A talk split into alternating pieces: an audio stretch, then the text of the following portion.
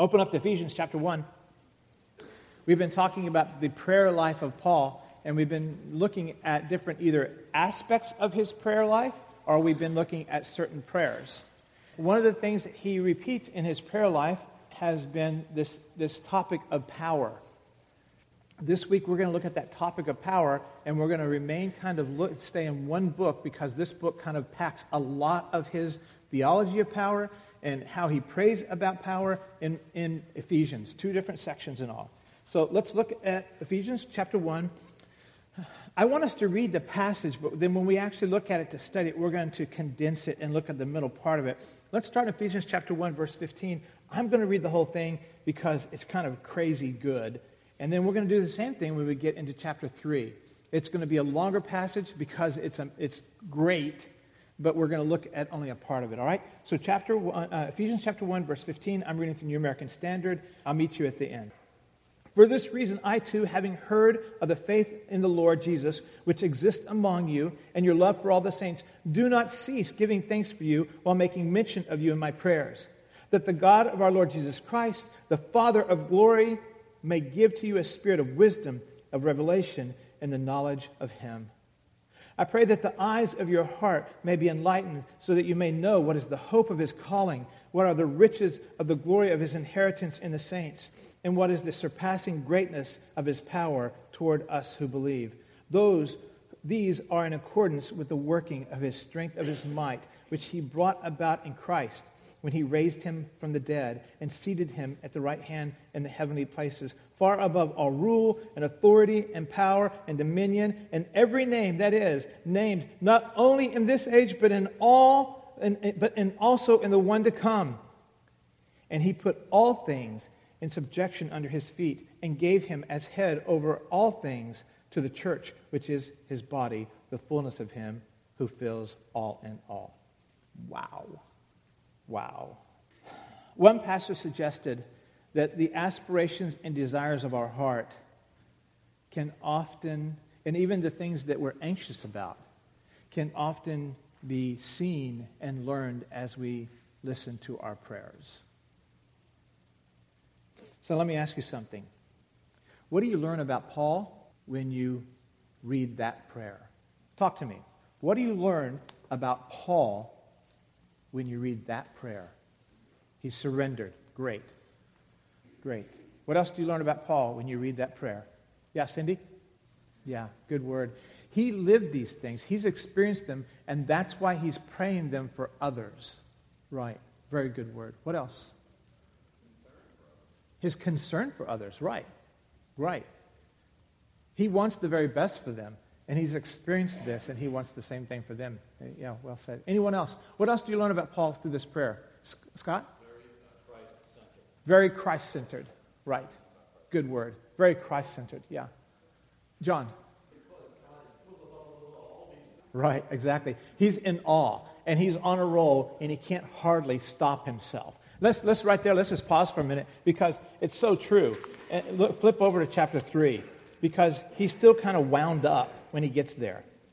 Chapter 3, verse 14. So there's a two chapter break. I don't know how long that was, but I have a feeling that where he was in chapter 1, he's still in chapter 3.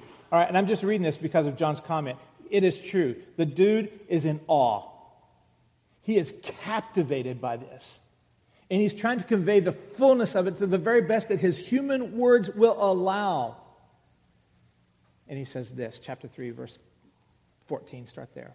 And for this reason, I bow down my knee before the Father, from whom every family in heaven and on earth derives its name, and he that he would grant you, according to the riches of his glory, to be strengthened with power through his Spirit in the inner man so that Christ may dwell in your hearts through faith, and that in you, being rooted and grounded in love, may be able to comprehend with all the saints what is the breadth, the width, the height, the depth, and to know the love of Christ, which surpasses knowledge, that you may be filled up to the fullness of God. Now, to Him who is able to do, do, exceedingly abundantly beyond all we could ask and think, according to the power that works within us, to Him be the glory in the church and in Christ Jesus to all generations forever and ever. Amen.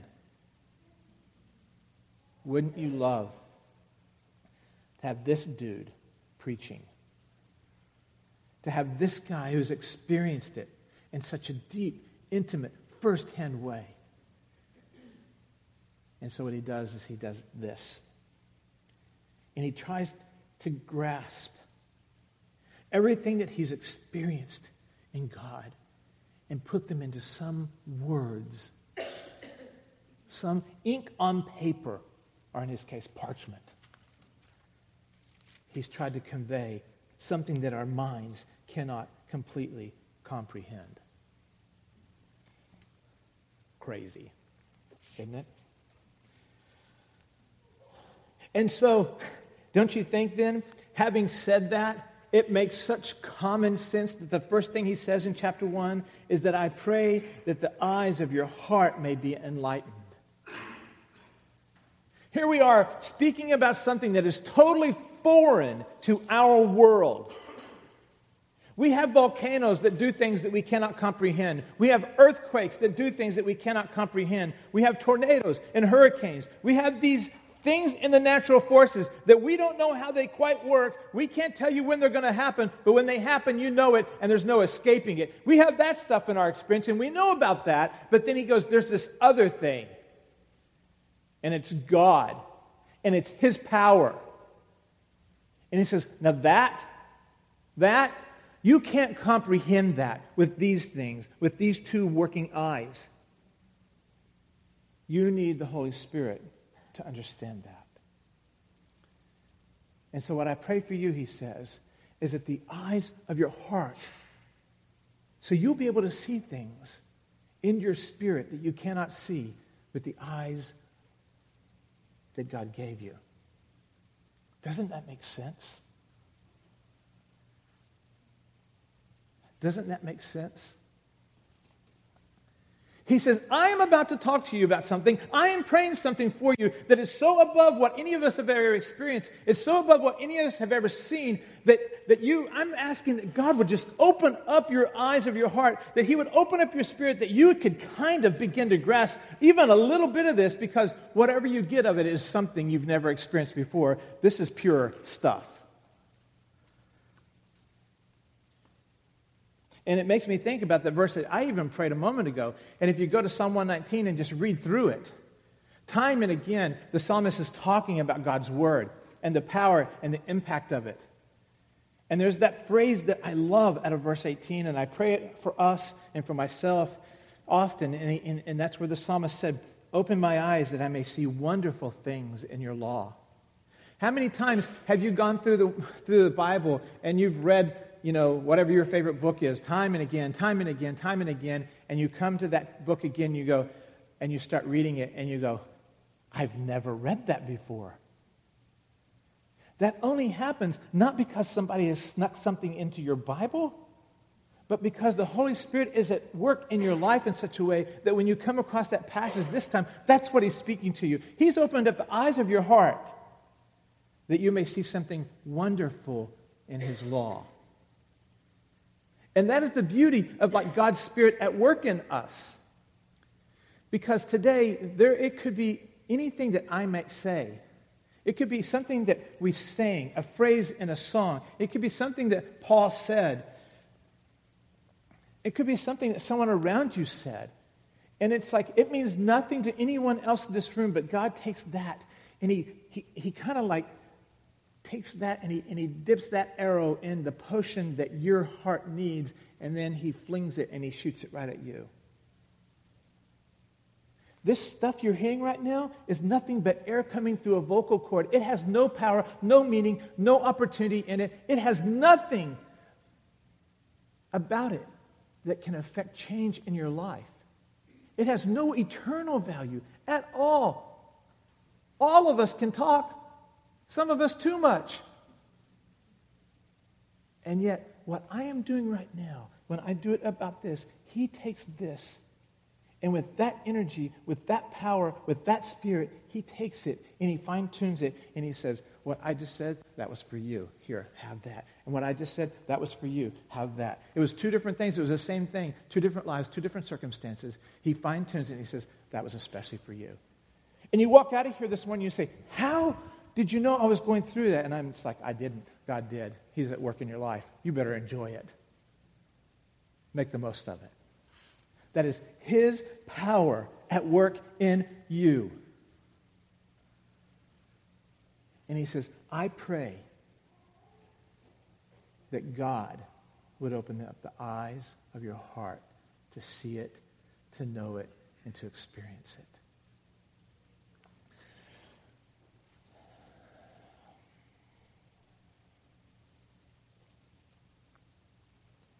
Jesus told his disciples in John 16, when he, he's speaking now in, in that upper room discourse, this is after he's just washed the feet of the disciples and he has just shared the Last Supper with them. Judas has just left to betray him, and he's sat down with them and he says, You need to know a few things right now. And he begins to talk to them about what's to happen next. And in doing so, he shares with them about this helper who's going to come. And so in John 16, he says, When he, the Spirit of truth, comes, he will guide you in all truth. And so what he says is he, revi- he reveals to our minds the whole counsel of God as it relates to anything at all in our life. And he, that spirit that resides in us, is the ultimate guide. He's going before us, he's leading the way, he's removing obstructions, he's putting obstructions in the way. Don't forget about the donkey, you know, and Balaam and the donkey and stuff. He puts obstructions in the way. He opens up understanding. He makes things clear. He makes things plain. And he prays in this passage that that spirit, that eye, would open up. What is he, in this passage, he says, so that you may know what is the hope of his calling, verse 18 right there. Hope. It's this, you know, it's a nice girl's name. Hopefully, it's a nice girl's name. And in Greek, it is the looking forward to something with great reason for a confident, um, confident respecting fulfillment. Hope, expectation, eager watchfulness. So read this passage now, and he says, I pray that the eyes of your heart would be enlightened so that you may know the hope of your calling, so that you may have eager watchfulness about your calling, so you might have great expectation about what he's doing in your life. And he says, We have been called, and he says, Hope for your calling that are the riches in the, of the glory of his inheritance in the saints. We've been called to a future and to a hope. To look forward and to anticipate something, to look forward and see something happening in our future. And, and, and the scripture even says there's nothing wrong with asking for that to hurry up. You know, dear Lord, come quickly, Maranatha. First Peter, Second Peter. Paul prays for our hope to expand.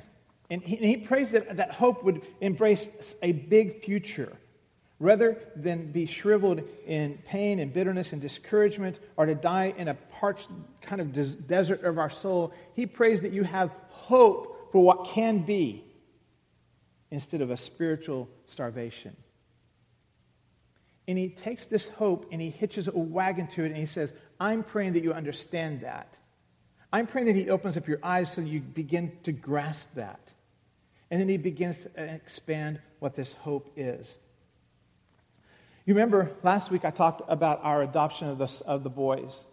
And I talked to you about that my sons, although they have no genes or blood, will get everything I leave behind. They are so lucky. Um, and yet, he talks about inheritance here for us because we have been adopted into a family. But the nice thing is, this family has got it going on.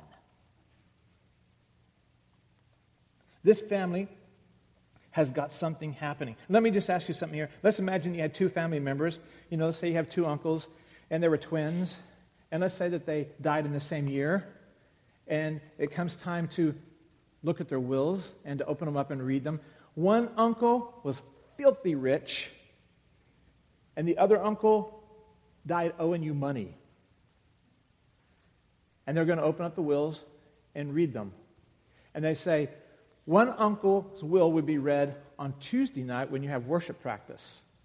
The other uncle's will would be read Friday morning at 10 when you're at work and have a meeting. Now, the rich uncle's will is being read during worship practice. I bet you don't go to your boss and ask to get out of work to go hear that will read. But I bet you leave Paul McIntyre standing high and dry on Tuesday night to go hear that will be read. Because that rich uncle, you're like going, I could get something out of this. I was his favorite. We all think we're his favorites, don't we? but think about this. We all even believe that about the Lord. I'm his favorite. And so we'll be there on Tuesday night to hear the will read because we know that that uncle had a lot to give away and we think we're going to get something. There is a hope about that inheritance that he left behind.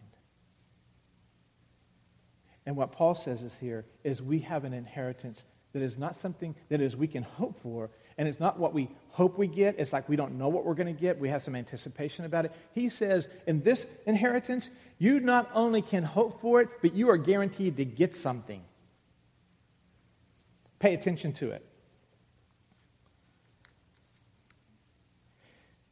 Keep reading through there. Hope of his calling, which are the riches of the glory of his inheritance to all the saints, and what is the surpassing greatness of his power toward us who believe. Many of us know about heaven. Many of us know about, know about where we are to go. Many of us know of what we're promised.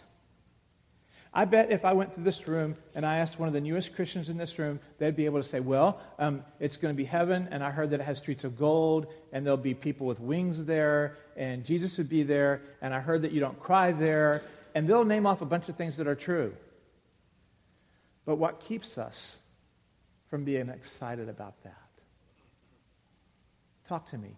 What keeps us from being excited about even the small stuff we know about our hope and glory? What keeps us from being excited about that? Talk to me.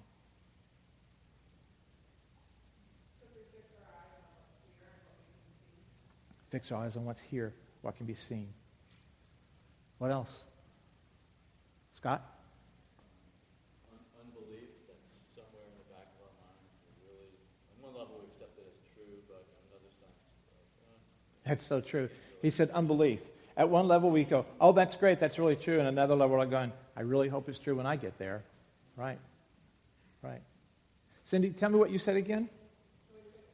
We fix our eyes on it. So one thing has to do with where we position our vision. The other thing has to do with what we believe.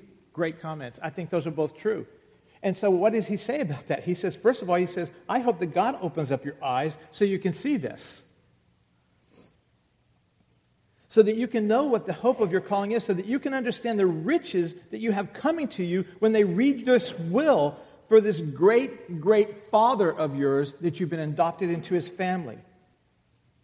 And he says, and in that is the surpassing greatness of his power toward us who believe. Pause. This morning, there are probably some people in this room who are believers and they've experienced that power and they can attest to it. I can walk through this room and I can point to some of you because I know your stories. I can point to your story, I know it. I can point to your story, I know it. I can point to your story, I know it. I can do that.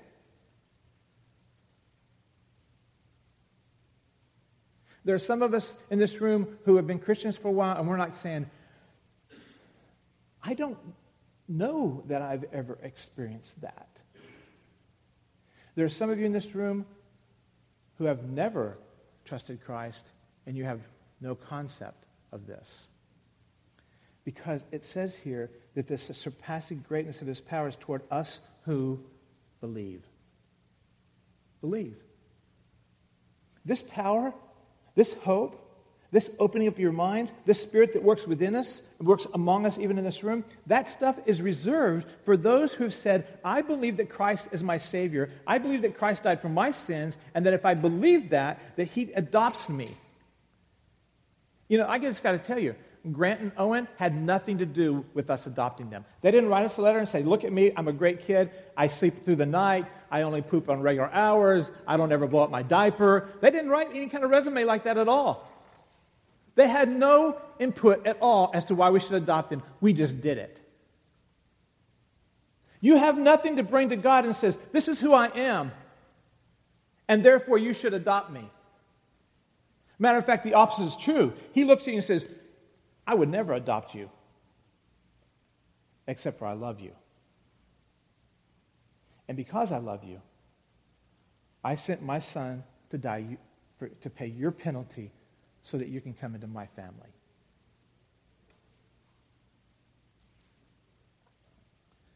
And those who believe that have the opportunity to experience what we're talking about here today. So, this surpassing greatness of the power toward us who believe, this is in accordance with the work of his strength, of the working of the strength of his might. And then he goes, what, what strength is that? You know, it's one thing for a dude to tell you he's strong, it's another thing to see you, a dude, start benching a lot of weights to pick up something really strong. It's one thing to say something, it's one, another thing to prove it. And what he does in this passage, he goes, Okay, do you, I need to explain to you the might, the power that's at hand, that's at your disposal, that's working inside of you if you were to tap into it? Do you want to know about that? Let me tell you about that right here. And so he says it here in verse 19 and 20. So this might that is at work, that is at your disposal, that you've inherited, that when you became God's kid, he says, that stuff right there, it brought about in Christ. It raised him from the dead. He is seated at the right hand of the heavenly places. So, first of all, think about this. That might, that power that is at our disposal, that is ours to have, is the same thing that brought him from the grave. That's pretty crazy. I don't know how to explain that to you. Right now, we should just pause and pray and say, Dear God, help us understand that because none of us can fathom it.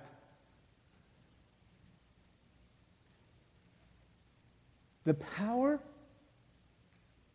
that brought a dude from the grave after being dead for three days is at my disposal? So, this is what I think happens to us as Christians. We go to the rich uncle's will reading, we read it, and it says, Dear Joan, I'd like to tell you, you have great power at your disposal. And you go, Great, wonderful, what else? And we move right beyond it and say, I want the toys. Did I get the car? No, wait, wait. I'm sorry, John. Let me just tell you one more time. You got power beyond comprehension. Thank you so much. There was a 66 Mustang in the garage. Who got that? No, let me just pause again. You got power beyond comprehension. The same thing that brought Christ from the dead, that's yours. It's yours. Great. I still didn't hear you talk about the Mustang we keep moving on to this other stuff. And he says, I pray that the eyes of your heart would be open to see what he gave you, would be able to understand what is at your disposal. Because even me as Paul, I'm having a hard time trying to tell you about it. But let me unpack it a little bit further. Let me just tell you a little bit more about the power of this Christ, because this power of this Christ, he's sitting at the right hand of heavenly places, and he is far and above all rule, all authority, all power, all dominion. Any other word you could fit in church, verse 21, I would put it in there, but these are the only ones I can think of right now. All these words, all this rule, all this authority, all this power, all this dominion, everything I can think of, all that stuff he has. It's his. Matter of fact, it's all been put under his feet, verse 22. And he rules over all of it.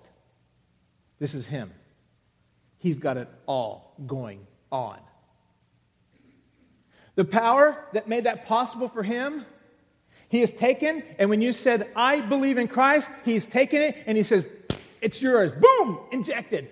Turn it on, use it, baby. It's ours. He says, That is the power that I pray that you grasp, that you understand. And still, in his Pauline excitement, in chapter 3, he goes on further.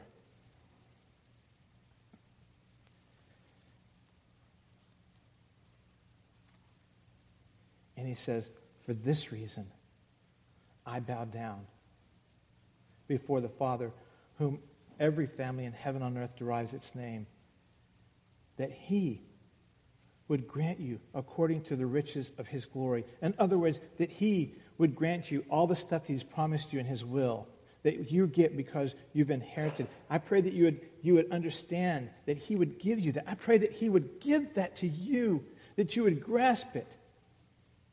According to the riches of his glory, verse 16, to be strengthened with power through his spirit in the inner man in other words, this is not something you can attain. This is not something you can, it doesn't matter how many reps you do. It doesn't matter how long you run. It doesn't matter any of that kind of stuff. It means that you open yourself up to me and say, I need your power. I am desperate for your power. Left apart from you, I have nothing to offer. And he says, I pray that you be strengthened with his power through his spirit in you. There's nothing you can do, it's his spirit in you that gives you that power. So that Christ may dwell in your hearts through faith, and that you may be rooted and grounded in love. And you may be able to comprehend all with all the saints the breadth, the width, the length, the depth, and to know the love of Christ which surpasses all knowledge, that you may be filled up to the fullness of God. And now to that God who is able to do exceedingly abundantly uber, maximize, ultra, epic, whatever word you want to put in there. He's able to do all that and more to that God according to his power that works within us. To him be the glory in this church and in Christ Jesus to all generations forever and ever.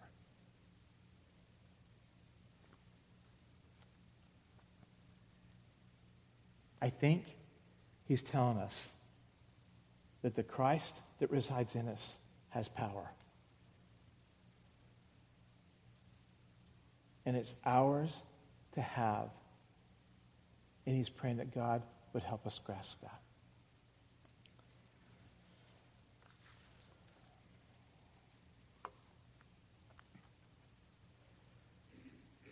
Aren't you glad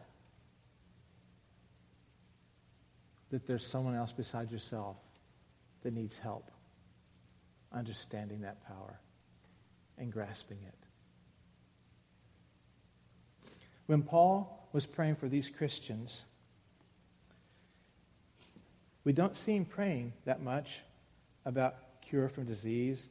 We don't see him praying that much about their health or their wealth or their enemies, although he does mention it. But we see him taking a lot of time to praying for them and saying, I just pray that somehow or another that you would begin to understand the power that Christ has given you. When Paul is praying for people, he's praying for them to understand God's power. When we're praying for each other, let's pray that same thing. When you're praying for me, I'm desperately in need of his power. And if you ever pray anything for me, that it would be that. And I would do likewise for you. Let's pray.